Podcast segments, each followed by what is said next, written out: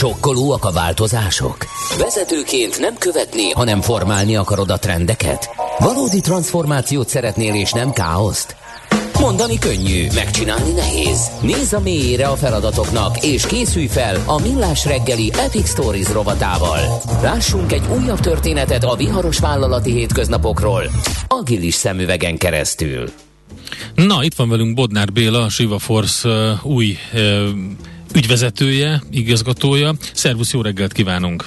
Sziasztok, üdvözlök mindenkit! Vagy hát CEO-nak mondják ezt ugye a, a nemzetközi standardben, ezt a pozíciót. Igen, aztán majd valaki ezt is kijavítja, hogy nem jól ejtettük, maradjunk a vezérigazgatónál talán. Vezérigazgató, Az még megy. így van. Na, a digitális ügyfélkiszolgálás öt legfontosabb építőkockája, erről fogunk beszélni. Azért is fontos, mert ugye bár e, javul, de azért még elmaradott a magyar KKV szektor digitalizációja, és leginkább ezt az ügyfélkiszolgálás részét szokták, vagy legalábbis a, a személyes tapasztalatom az, szokták egy kicsit így elhanyagolni. Mert az, hogy digitalizálódik maga az iroda, meg a működés, az már ugye egy versenyhelyzet teremtette szituáció, tehát a, abban már lépni kellett. Na az ügyfélkiszolgálás az, az talán még nem annyira erőteljes. Hogy látjátok? Én azt gondolom, hogy ennél még egy picivel fokozottabb a helyzet, ugyanis pont az ügyfélkiszolgálás az, aminek hajtania kellene az egész digitalizációt. Uh-huh. Erre nagyon jó példa volt a Covid, olyan szempontból, hogy nagyon sokan átkerültek a digitális térbe, és őket ki kellett szolgálni egyik napról a másikra. Ugye nagyon sokféle ember megjelent, idősek, fiatalok, akik eddig mondjuk az idősekbe jártak a, a bankfiókokba ügyet intézni, egyik napról a másikra nem tudtak oda bemenni, ki kellett próbálniuk, hogyan tudják ezt elintézni az online térben, meg nyilván a fiatalok ők meg ugye a másik oldalról jönnek, nagyon sok appot használnak, igazából nagyon kifinomultak, nagyon gyorsan változnak az igényeik, és ez a sok-sok új felhasználó egyik napról a másikra rászabadult igazából ezekre a cégekre. Van egy Epic Stories podcast, és ennek a utóbbi két epizódjában arról volt szó többek között, hogy, hogy hogyan állíthatóak irányba a, ezek a digitális transformációs törekvések, és ebbe az egészbe az agilitás hogy jön képbe. Én azt gondolom, hogy a, a, ugye a digitális transformációnak és a digitális ügyfelkiszolgálásnak van egy négy-öt alapvető építő eleme. Ebből én azt gondolom, hogy az egyik és talán legfontosabb az maga az agilitás, az agilis transformáció. Ezzel kapcsolatban ami fontos és kiemelendő szerintem, hogy ez soha nem egy projekt. Tehát itt nem, nem lehet arról szó, hogy a vezető azt mondja, hogy na, fiú, Mostantól agilisek leszünk. Hát, vagy, vagy mennyi idő kell erre? Hát, ja, főnök, 9-12 hónap, jó, van 6 hónapotok, és akkor gyertek vissza, mutassátok meg, hogy hova jutottatok.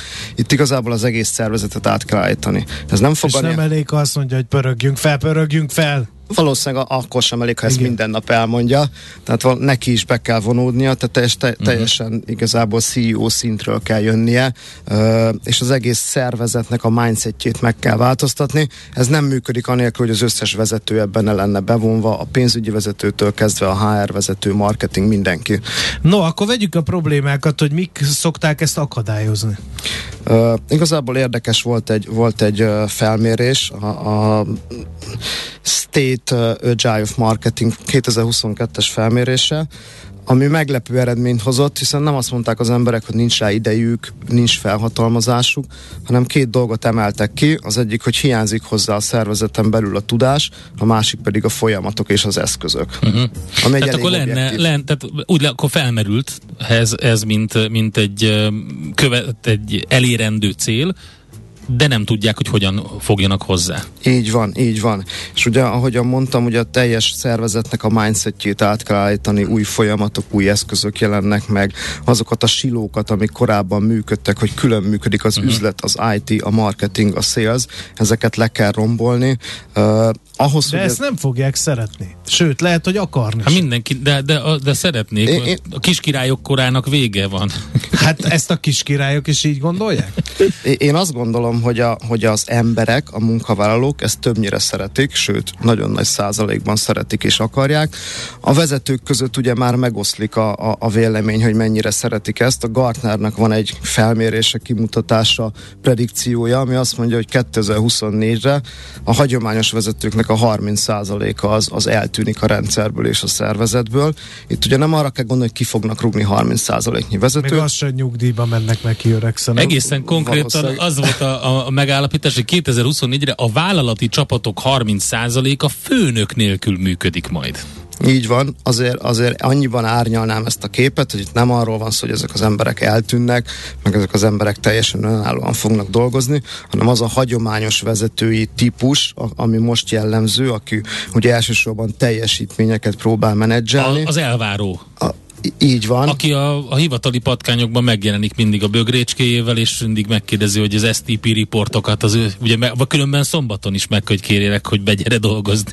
Igen, tehát e, e, ezek a vezetők, akik csak így tudnak működni, ők ki fognak kerülni a rendszerből, és olyan vezetők lépnek a helyükbe, akik, akik egy teljesen másfajta szemlélettel állnak a, az emberekhez. Igazából a legfőbb feladatuk az lesz, hogy a megfelelő skilleket megszerezzék ezek az emberek, hogy a karrierjüket támogassa, az, hogy a mindennapi döntéseikben ott legyen és támaszkodhassanak rá, tehát azt gondolom, hogy ez egy teljesen más szemlélet. Tehát nem stratéga lesz, hanem inkább humán Abszolút. erőforrás menedzser? Igen, igen, sokkal nagyobb szerepet fog kapni ez.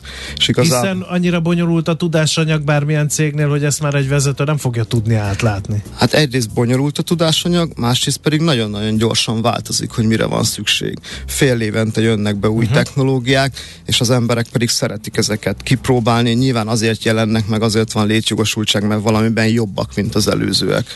Elmentünk nagyon ebbe a silók lerombolására, mert ebbe belekapaszkodtunk. Van-e még probléma, amivel szembe kell nézni egy ilyen átállás során?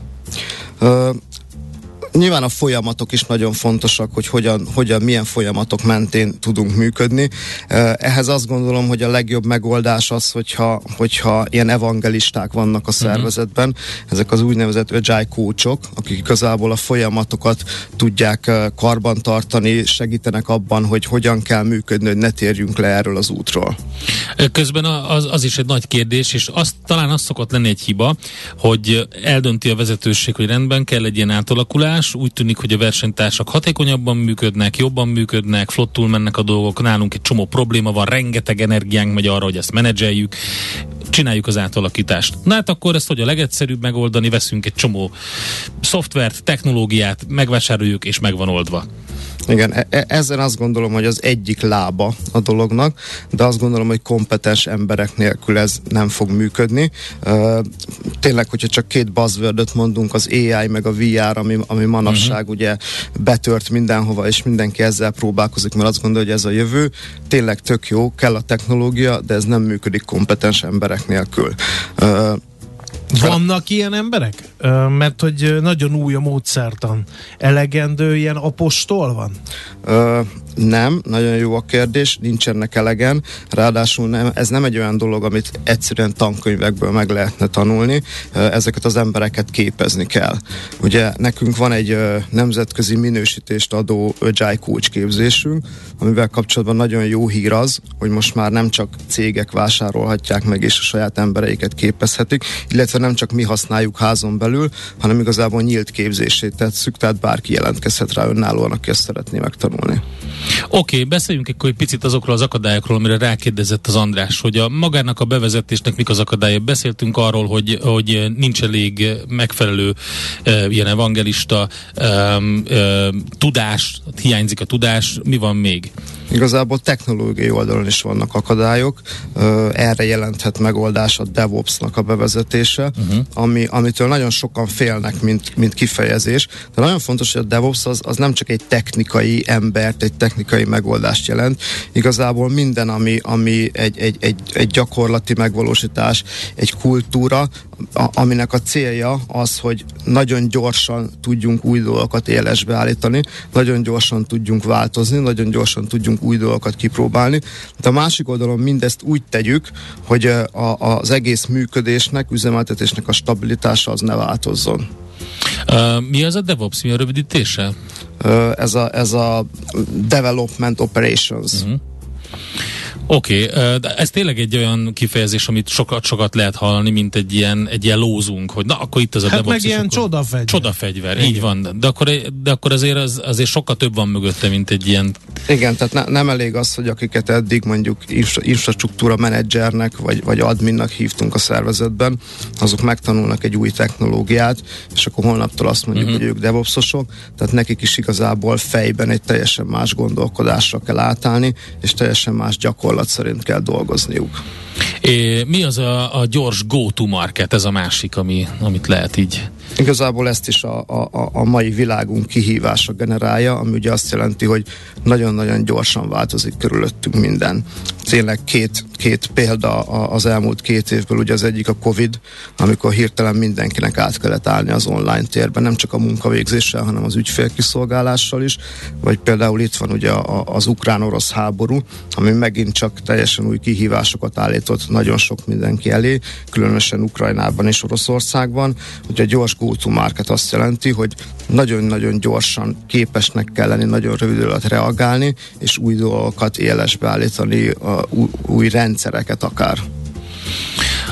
Mennyire változik meg a vezető, informatikai vezetők szerepe? Mert ugye a digitalizációs folyamatban, uh, és ma már ugye sajnos, sajnos nem, tehát nem sajnos, hanem ma már azt látjuk, hogy minden uh, át digitalizálódik, minden területe a működésnek.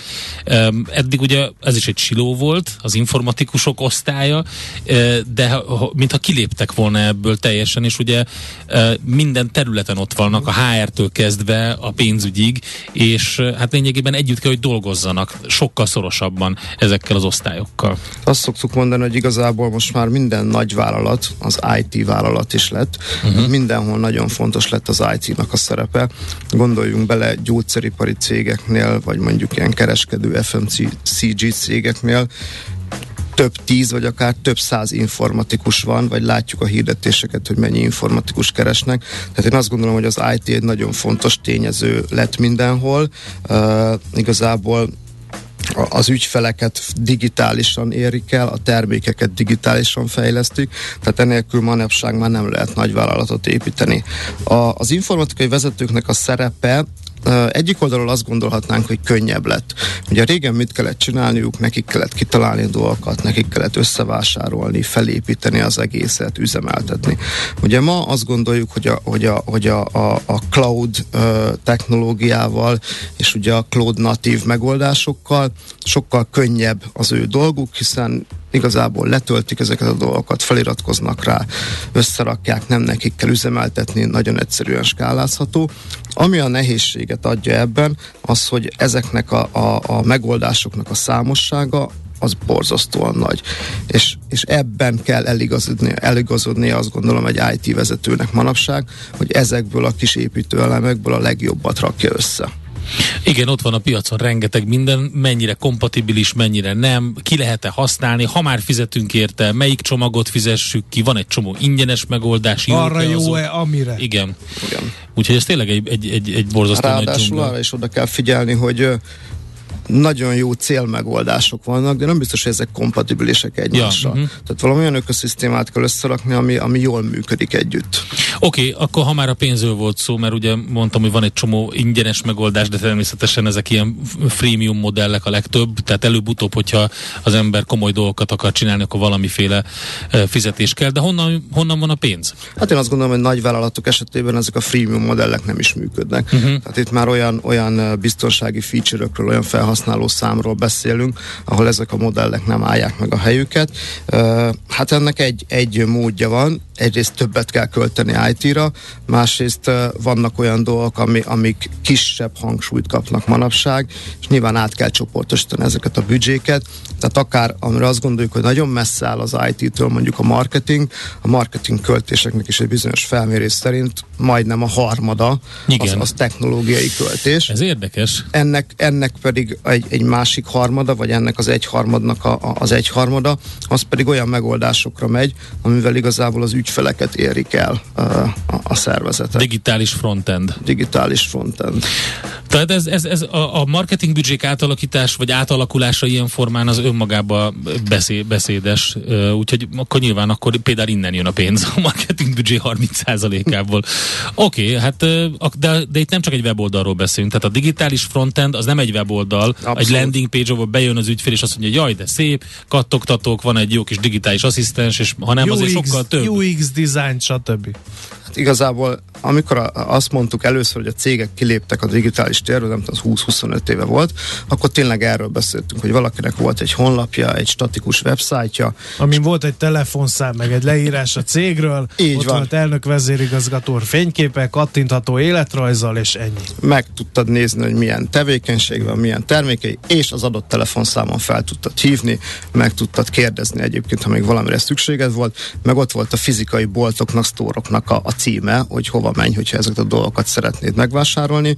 Nyilván a digitális frontend megoldások azért ennél sokkal komolyabbak. Ma, hogyha valakinek van egy websájtja, arra már nem mondjuk, hogy ő kint van a digitális térben. Igazából itt olyan megoldásokról beszélünk, amelyel tényleg aktívan az ügyfelek el tudnak intézni dolgokat, és ez nem csak nagy vállalatokra igaz, a Covid ebben is nagyon sokat segített. Nézzétek meg, hogy hány picike vállalkozásnak lett például webshopja.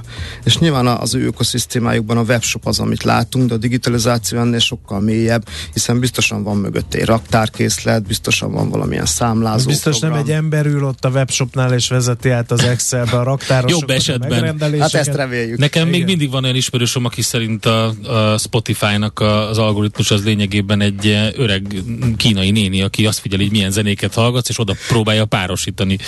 Úgyhogy Hát ha lenne egy ilyen kínai néni, Nagyon le kéne igazolni, igen. Egyébként ez mennyire végérvényes ez a történet?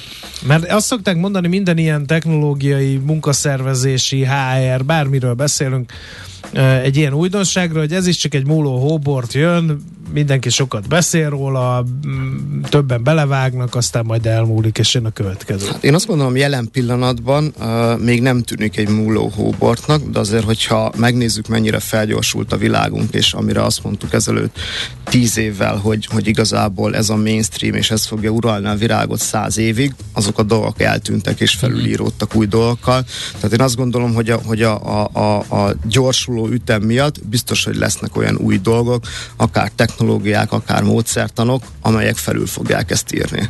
Uh-huh. És, és az agilitás pont erről szól, hogy legyünk készek a változásra, ha kell, akkor azonnal tudjunk rántani egyet a kormányon, és 180 fokot fordulni. Oké, okay, hát nagyon szépen köszönjük, érdekes volt Béla ez a több minden ö, szerepelt itt a digitális ügyfélkiszolgálás öt legfontosabb építőkockájánál, úgyhogy ö, szerintem jól körbejártuk. Köszönjük szépen, hogy itt voltál. Köszönöm szépen én is a lehetőséget. Bodnár Béla volt itt velünk a stúdióban, a Shiva Force CEO-ja, vezérigazgatója, és vele beszélgettünk a digitális ügyfélkiszolgálásról. Epic Stories. Történetek a viharos vállalati hétköznapokról agilis szemüvegen keresztül. A millás reggeli céltudatos és bátor vezetőknek szóló rovata hangzott el.